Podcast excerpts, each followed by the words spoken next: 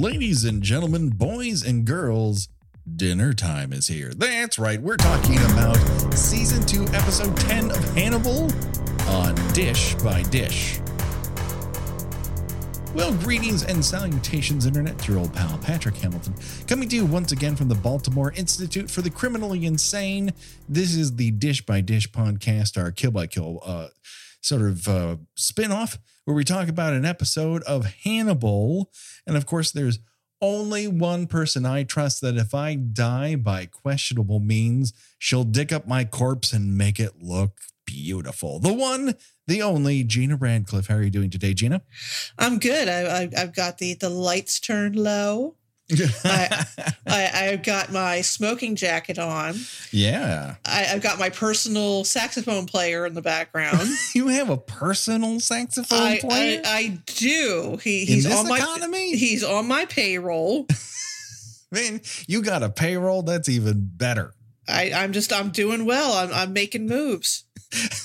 But, but but why do I have my personal saxophone player? Because everybody's getting real sexy in this episode.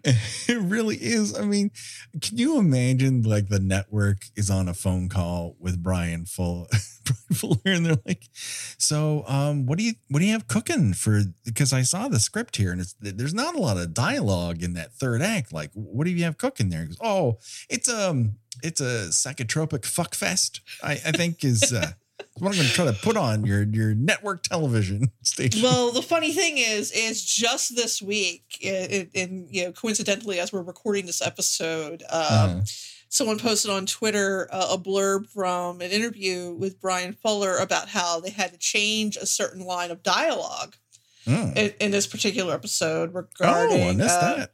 regarding Margot Verger Uh-huh. And um, and Mason's kind of quaint use of the phrase um, button threading. I think he said Yes. uh, to to mean female on female oral sex, oh. um, because the network would not let them use the phrase muff diving. Which I just find, and I'm, I'm hardly the only person to make this observation, that this episode kind of opens with a human being's face stretched over like uh, a skeleton of a, I, I guess, a saber-toothed tiger. Is that what he, is that what he's supposed to be attached well, to? technically, I, I well, it's it, it also does kind of look like a cave bear, and my my son would be remiss if he did not ask me. You know, psychically, I just I I winced because it's it's a, a saber toothed cat. They're they're not actually tigers. Ah, yes. They're more closely related to cats. Um, that's what happens when you live too close to uh, the the tar pits here. I mean, your your kid wants to go every fucking month. Um, he was really into it, but I, it must also be a cave. It might actually be an, a real cave bear skeleton. Okay. But but be, be that as it may, they could get away with that Mhm. And all of the other horrific tableaus that have been set up for for this this show so far. but you know, they they draw the line at the phrase muff diving. Yeah. well, you have to have some standards, I suppose, is what's going on there. but because, like, I, I was thinking, like, when I heard button threading, I'm like, what it? What am I not getting here? And what I'm not getting here is that it's lesbian oral sex. Okay, sure. Uh, that that he's so full, Mason Verger, of old timey colloquialisms. Yeah, Ma- Mason Verger, or as I described him, is Michael Pitt as James Urbaniak as Mason Verger. with a bit of the Joker thrown in. A little bit, yeah. Yeah. Um, and I mean, he is a joy to watch. Like he is throwing himself into this role. let's, let's yeah, and and, it, and it's a very colorful role of, of someone who I believe is implied as a child molester. Um, at, at the and- very least, he is a child and- and molester. who yeah. is just for shiggles training pigs to eat people, and also makes martinis out of tears. Yeah. Which I don't believe that was a that was that's a that's a that's a Brian Fuller original. That was not in the book because I don't in, remember that part. in, either, in the yeah. book we we don't see him. We don't get to know him before his face is basically sliced off. He's already paralyzed and and uh, and and um, disfigured. We only it's only briefly explained that I, I think in the book he was supposed to be a pedophile as well, and also mistreated his sister. Uh, but the the making making martinis out of tears thing that that's that's strictly for this, I think. Yeah. He's got quite a kit that he's, he's he breaks out whenever he makes a child cry. And, then his, and his a candy sister bar. and God. Oh wow! He it's just it's such a uh, performance with a capital P, um, and it's a welcome addition here. And uh, the not, again the nice thing about not really exactly treading territory that other media uh, versions of the sort of Hannibal books have covered is that you can explore these characters with a bit more um, freedom. You- You're you're not bound by the constricts of of how they were uh, portrayed in, in in a popular, more popular form. You can really just do what you want with them, and I think with Margot, you make her a real person. right whereas not the book. w- whereas in the book as as as we discussed uh in the previous episode you know what is margot verger she's a lesbian Yeah.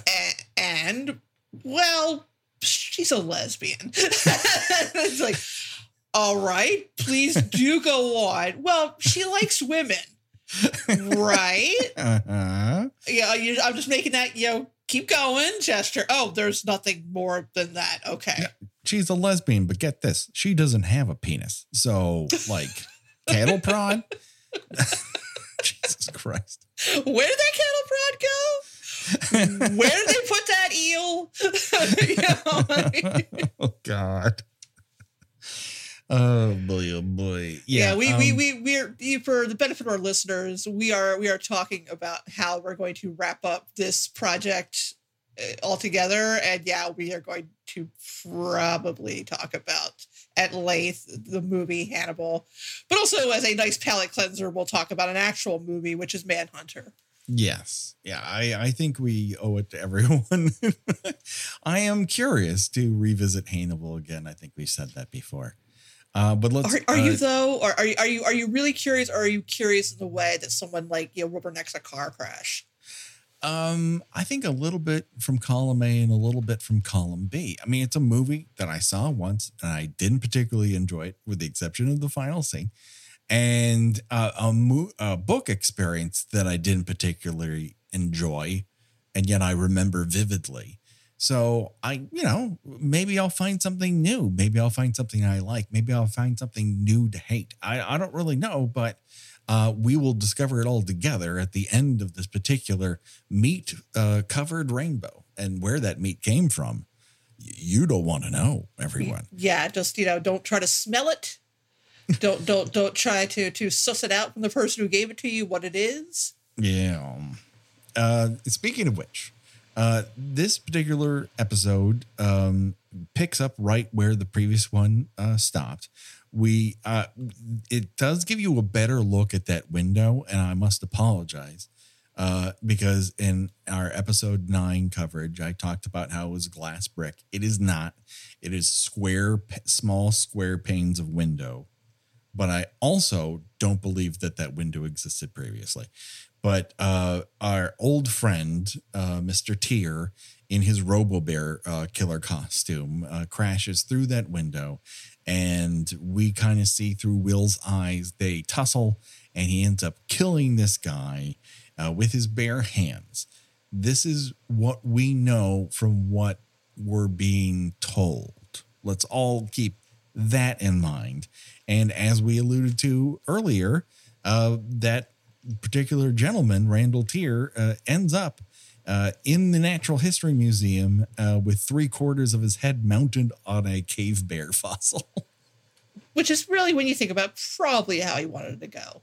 uh, I do think that it is kind of honoring him as an individual and what he wanted to do in this life and perhaps the next. As opposed to being strung up with your balls cut off. Because honestly, who really wants that?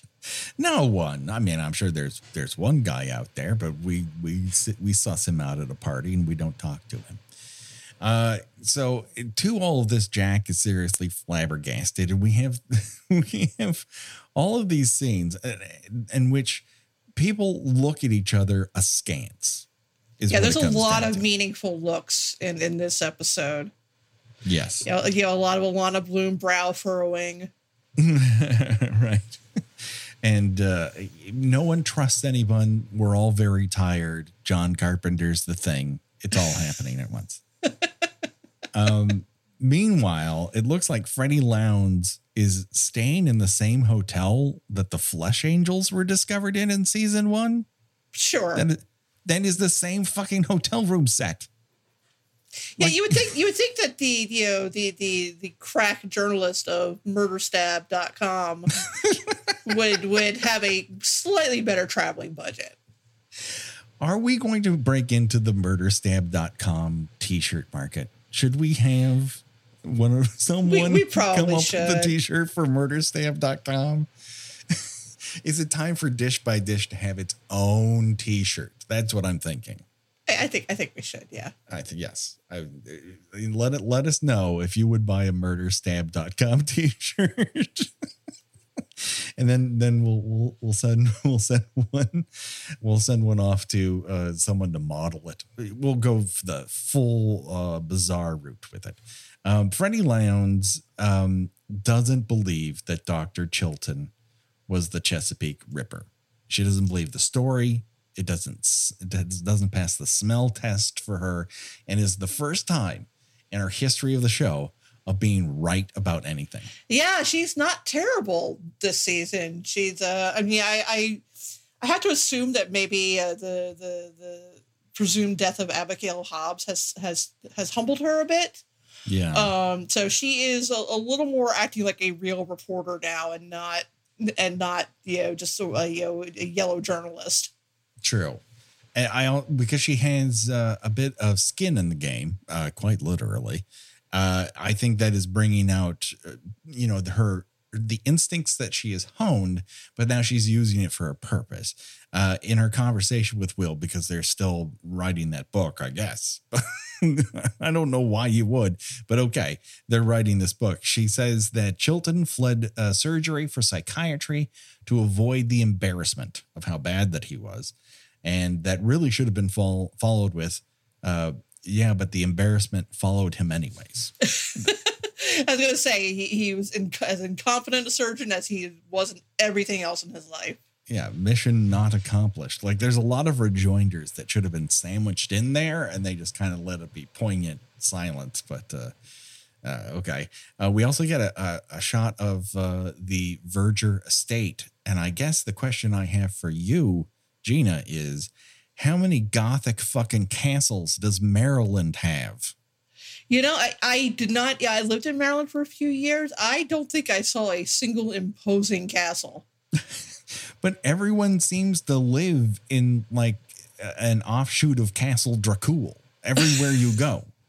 I, the closest I got was on the on the road to Virginia. It may actually have been in Virginia. Is um, it was the Emerald City, which is a a a huge Mormon temple that is that is oh. liter- literally bright green. Like you cannot yeah. you cannot miss it from from from the road. It, it is enormous and very very green. I'm sorry for that. Um, oh, did, did you help build it? Was that was no, that part, was that part of your mission? Was that part of your mission somehow, work? Right. I the only thing I took away from the church was myself. Uh, that's what it comes down to. Never visited personally, but my brother Casey did serve his mission in the D.C. Maryland area. That so he probably has been there. He probably has. Uh, shout out to Casey Hamilton, a hell of a guy. Um, and uh, this is where we get that sort of formal introduction to Mason uh, Verger. And uh, Michael Pitt is playing this in like in the way that the his dial goes all the way to 11 his hairstyle looks like entire tufts of hair are attempting to escape his skull, just run for their lives. Yeah, he you you you you made a good observation by saying he's kind of playing this role like the Joker. He he very much Mhm. comes off like a like a comic book villain, Yes. just comically loathsome.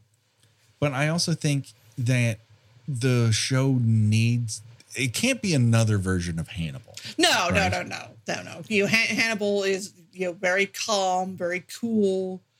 You know, very much not trying to you know look like a psychopath. Where you know you know Mason is basically like I'm rich, I can do whatever I want. Yeah, Train, he doesn't train, have to trains hide. pigs. So I'm gonna I'm gonna train pigs to kill to eat people, just for the hell of it, because I can. Because I'm Mason fucking Verger. and My dad ran a meat plant. Yeah, Uh, he doesn't have to evade detection because he's too rich. Like everyone detects that he's a psycho, but you know you can't beat his prices. I guess. You know, because his his papa was a a, a you, you a scion in the meat industry. Yeah. And he talks about Papa a lot. Like, I don't think he has a scene where Papa doesn't not make a posthumous, you know, appearance. There's a, a lot of talk about dear old dad. And I'm going to go out on a limb here and say it was not as great a relationship as he's painting it. No, I I'm going to assume not. Uh, Margot uh, also tells us a little bit more about the predicament that she finds herself in, in that there has to be a legitimate male heir uh, uh, in the family.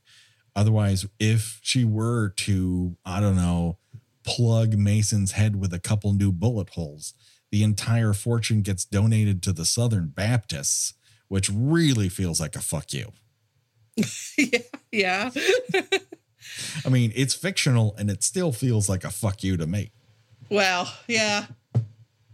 Uh, this is where I think Mason feels emboldened to openly threaten her with feeding her to his carnivorous pigs. You know, she's in a real pickle. Yeah, I mean, who's among us? I I do not believe I ever threatened any of my siblings with feeding them to the carnivorous pigs I keep in a maze, and I throw Eastern African music at them all day. Just, just to like just to torment them or something, make Yes. them really angry. yeah. While while they Um, while they train by eating a soup full of meat. Yes. Um, and we, his uh, little, what is the name of his uh, helper there? Carlo. Carlo. Um, who looks like a Carlo. And uh, as another thing from the book, uh, from the Hannibal book, he he's uh, his uh, Italian uh, friend who has bred these pigs to, you know, efficiently eat a person. Yeah, it, it- there's no we we don't get the sense that Mason has actually killed anyone. I mean, he certainly has tortured Margot, and like I said, is is heavily implied to be a child molester. Yeah. But this sort of seems like, well, I'm ready to kill now. Let's figure out the best way I can do this. I know. We'll breed pigs to eat people. Even if you don't use them, at least you know you have them. And so few of us have our have bred our own huge kennel of pigs that will eat a dead body or a live one if need be. And uh, that's where we get to our ad break, where we're going to talk about uh, our sp- our new sponsor, um, Pig Alert. They tell you when your life has reached the point where you need to start breeding pigs to eat people, your enemies, your friends, whoever you need. I, I mean, honestly, I think we are all at that point right now. you know, Uh, you, the you, list of people I want to feed to pigs is longer than I ever thought. you know, you really you, you read a lot of these articles these days about how people have changed since the pandemic and and Yeah. how you know you can either em- embrace that change and figure out how to apply it to your life or you can just kind of remain stagnant. So I think really what these articles are saying is get some pigs, Build a maze. build a Get maze, to eat people. get some de- get some re- some deafening recordings of, of, of Eastern Indian music. Yeah. And just like drive the pig, crazy. drive the pigs into a murderous frenzy by playing this music at, at, at volume 11 Yeah, make sure you tilt that ornate mirror to such a place where you can sit atop that cage and really be able to watch them munch away on human flesh. You know, make make it like a sort of pay per view sort of setup. sure. Why, why keep this to yourself when you can capitalize on it? Uh, that is the American way when it comes down to it. Exactly. Mm. Pigs, everyone, uh, train them to eat. Uh, then the aforementioned third act of this is a psychotropic fuckfest. Yeah, which, everybody, uh, everybody is boning down. Everyone has exactly what they want. They either have alcohol or theremin. Either way, it's it really works. Everyone's up for their job. I mean, we've we've all we've all had to use you know had, we've all you know gotten into some trouble as it were thanks to alcohol. but yeah, how sure. many of us can say we've gotten into some trouble thanks to playing the theremin? Very few of us, and that it's uh, AIDS. Like you should feel it here, and then you'll feel it here, and you know what he's touching. And Gina, this is network television. I'm just sort of, I'm just sort of, uh, uh, I was too busy being preoccupied by trying to seduce someone with. the soundtrack to a 50 sci-fi film yeah. that you also feel you can feel in your lady parts. You know, I mean, I mean, you know, Depeche Mode, yes. Barry White, certainly. Theremin music, I, I don't know. I think I'm going to put my robe back on and leave the room. When we end up doing um, After Dark, we might have to cover that Fulci movie. Oh my god! A woman comes to orgasm with a guy blowing a saxophone vagina. That's a real movie. And guess what? Now you know why Gina has a saxophonist on staff. You you, had to. I highly recommend it. um, and then at one point, um, in the orgasmic glory, you know, uh, Will turns into Antler Man, and, and, he's then all of a that's a some, somehow that is not a buzzkill. Yeah, he's fine with it. somehow he does not immediately stop fucking and no. say, "Hey, that's weird." But it also is some sort of trans-dimensional portal where he then begins to be in a threesome with Hannibal and Alana, and they're okay with that too. I mean, why wouldn't you be? That's a very attractive sandwich. Who, who doesn't want to take a bite? Uh, so, uh, and then Mason invites Hannibal out to what I think is intimidate him. I think Mason's a very dumb character, and I think I enjoy that. Like he's not super smart. He's cunning, but he is not smart. And I think he's like, oh, I'm gonna, I'm gonna show this Hannibal uh, what I do. And he's like, thanks for inviting me. And he goes, well, it would have been rude to say no. And Mason just doesn't know how to deal with this. Like, he's rich, but he's not cultured. he uh, abuses small children. That's what he does. Um, but he's Hannibal just turns the tables on him and kind of puts him in check within two minutes. Like, A, I know what you do. B, I know who you are. C, you're lucky I can't tell anybody, but also you can say things to me that I can't tell anybody. But Mason doesn't know who the fuck he's talking to. and Mason comes out of that thinking, "Oh, I can I can manipulate this guy, I think. He cannot be more wrong." Well, the funny thing is is that, you know, somehow it does not occur to Mason or if it doesn't occur to him, then he, he then he doesn't care that Margot has been talking about him to her psychiatrist. Yeah. But he he seems well, he seems genu- about it. He seems genuinely perplexed that that that that Hannibal seems to know, you know, the the stuff that he has put Margot through, which is, you know, apparently so horrifying that it can only be implied. You know, we've yes. only, you know, she kind of dances around it and, you know, we, we kind of get, you know, a brief glimpse. Like he cuts her and, and, and, you know, he abuses her, you know, presumably, I know, I know in the book, I think he molested her too. And, and, and, So, but you know, it's so horrible that it can't even be spoken out loud. And Yeah. he just seems like, wait, what? She told you about that? You know, it's like, what do you think she would talk about to her psychiatrist? You know, The, weight, her show jumping worries, you know, like you know, weight problems. You know, you know, being afraid of silverware. I mean, what what do you what do you think she would talk her, to her psychiatrist about, if not the person who you know has abused and tormented her, presumably her entire life? Yes. Um, and this entire time, there's there's some talk at dinner uh, that happens between Alana, Hannibal, and Will about uh, bound about boundaries, about how she finds it very odd that these two can still have a psychiatric relationship, even though they've accused one another of being a killer. And um, you know, Hannibal, you know, states.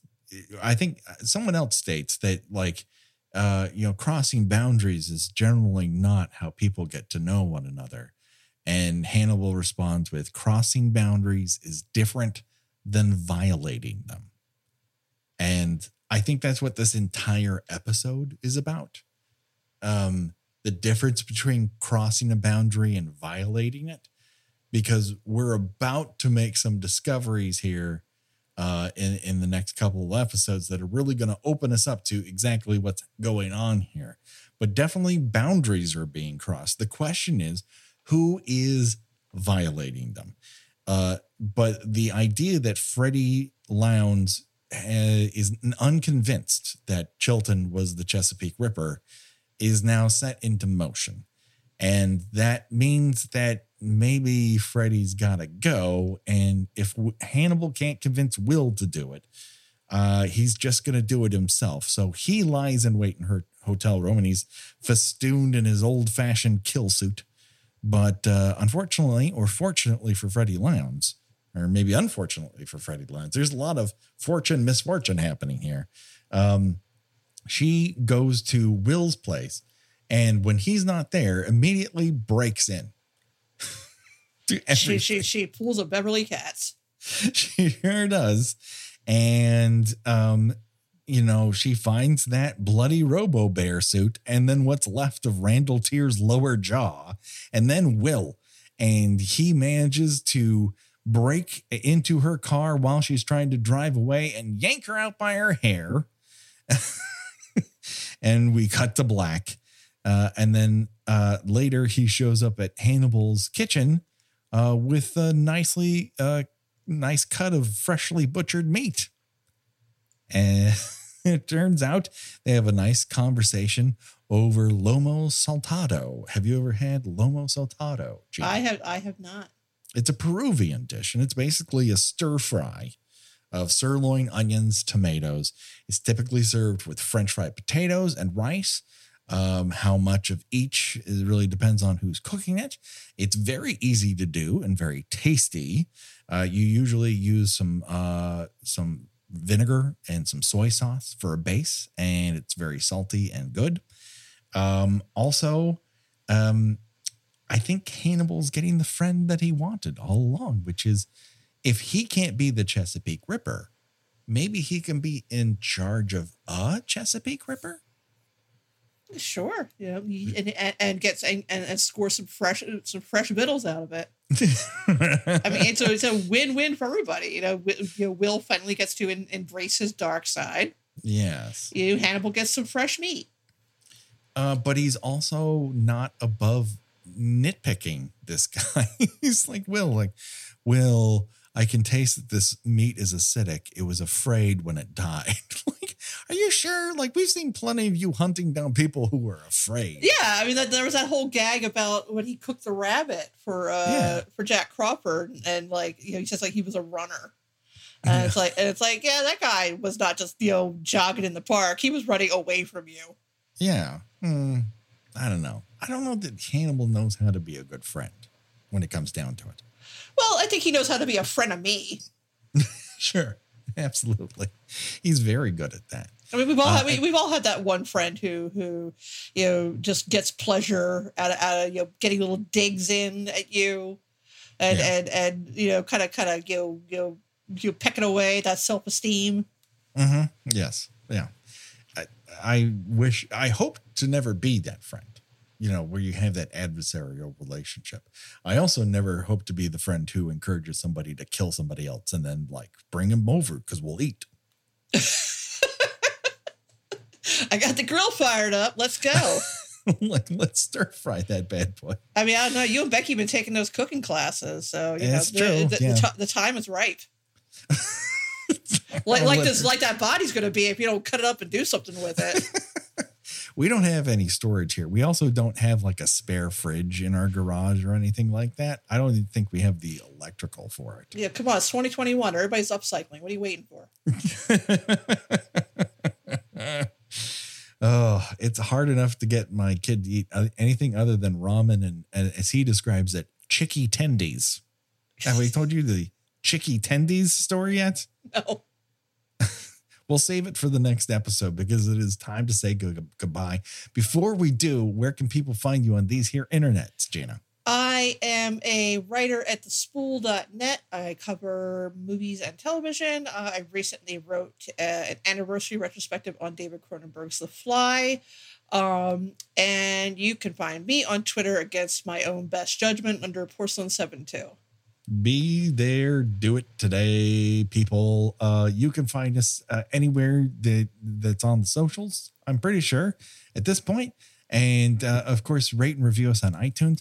Uh if you want more dish by dish guess what? The next episode is going to be in your feed. That's right because we have so much coming up before halloween.